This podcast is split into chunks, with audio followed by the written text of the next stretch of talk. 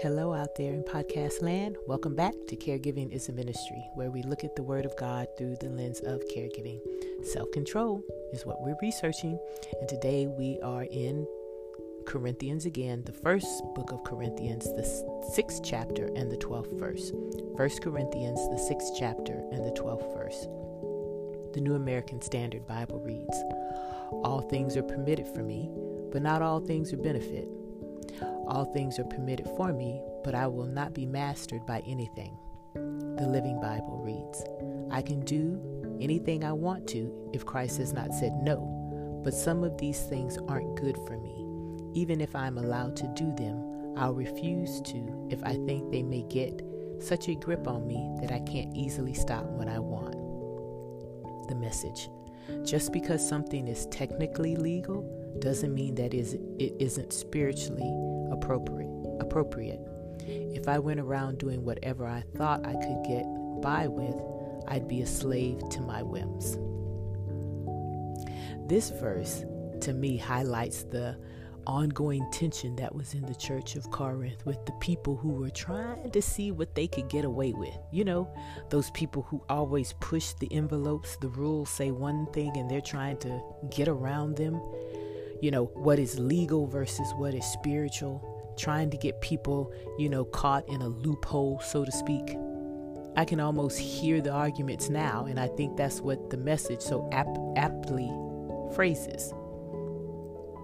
You know, if I could get away with anything I wanted to, I'd be a slave to my whims. There are a lot of things that we can do as Christians that aren't necessarily a sin, yet may still cause someone to question the authenticity of our faith. Now I can hear you asking for example, so I'm going to give you some. Dancing. Now, I love, love, love, love, love to dance. And when I was a little girl, high school, college, I thought I was a good dancer. I was a good dancer. You could put any kind of music on, it, it, didn't matter what type, what genre. All of a sudden, I'd find the beat and I'd start moving. Dancing isn't the issue, but it's the way in which one could dance that could be. Now, I, I danced appropriately, so to speak. I didn't dance provocatively, I just danced. But think about that. Even though I still love to dance now, would it be wise for me to go to a club? Hmm, no. Not as a teacher of the Word of God. However, if I wanted to have a dance party here at my home, maybe with some of my friends of the same age, and I can control the music, it's a controlled environment, that would be different. Another example smoking. Some say that it is a sin. God doesn't specifically say smoking is a sin, but the Bible does talk about what we are to put in our bodies and how our bodies are a temple. So, why would you indulge in something that literally is killing you? Once again, is it wise? And here's the big one drinking. I remember when I first I'm I was raised traditionally Baptist, not Southern Baptist, just Baptist. And so you know in the Baptist community they have a thing about drinking. They consider drinking as a sin. I'm not saying they're correct or not.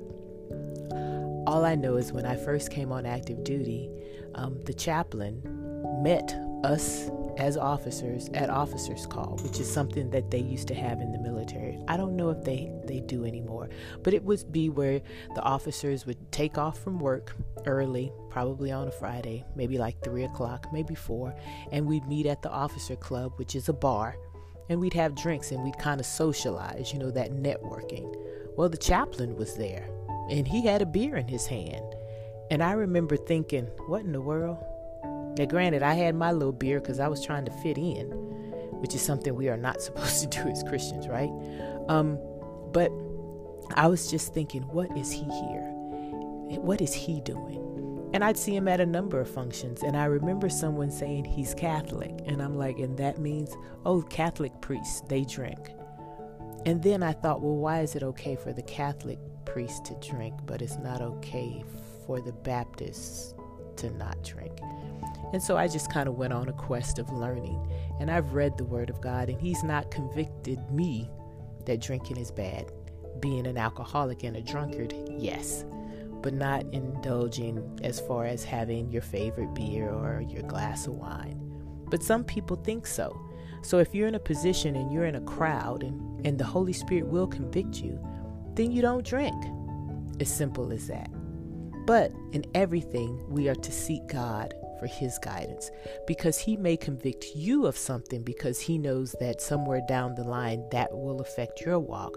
Whereas for me, it doesn't. And so He doesn't convict, convict me of that.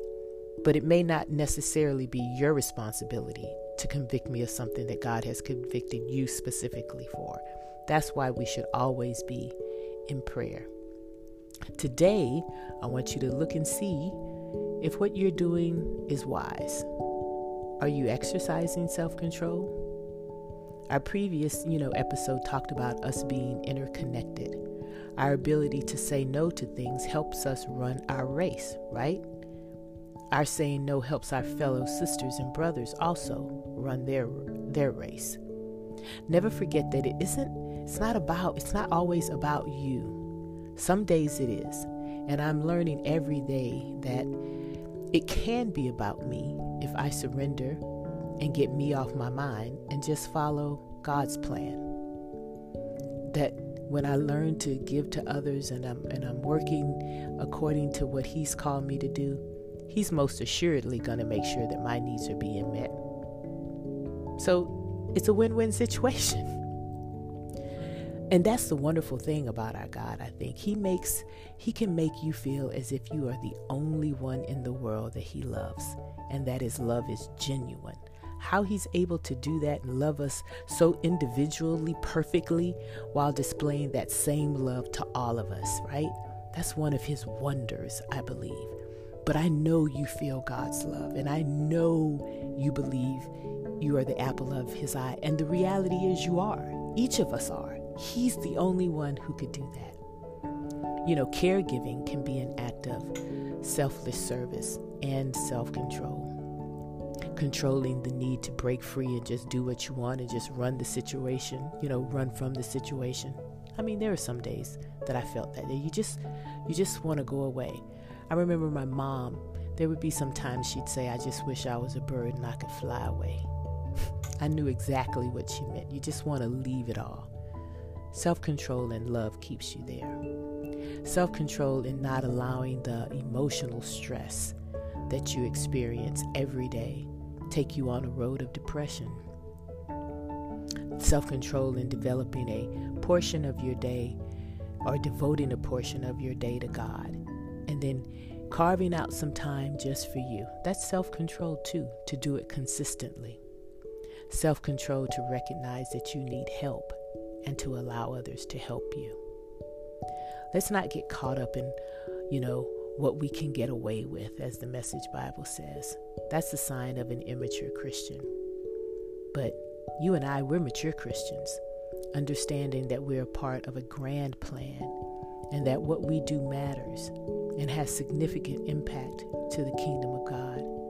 And therefore, we learn to walk in self control. Take inventory. See if you're trying to get away with something. If you've been the one who's trying to push the envelope or go, you know, kind of skirt around God's words, thinking that it doesn't quite mean that. Maybe, you know, just ask the Holy Spirit to reveal it to you. Because we're mature Christians and we walk in self control. Let's pray. Merciful God, wonderful God, thank you for loving us. Thank you for showering us with your love, allowing that love to lift us up and encourage us to continue to run the race that you've set before us. Help us to not take our salvation, the grace that you've given us, help us to not take that for granted and, and trying to push your word and stretch it to fit what we would have it do. But help us to be obedient to what it says and what you place in our hearts. Help us to stand firm in our conviction of who we are in you. And then, Father, help us to be honest with ourselves if we are trying to skirt the issue in some ways. If there's some area in our life that isn't pleasing to you, that doesn't bring you glory, let us know. And then help us to operate in self control to let it go. Help us to be mindful that even though we are interconnected, you still love us and you have given us a good life, that you will bless us. We need to be obedient and we need to walk in self control.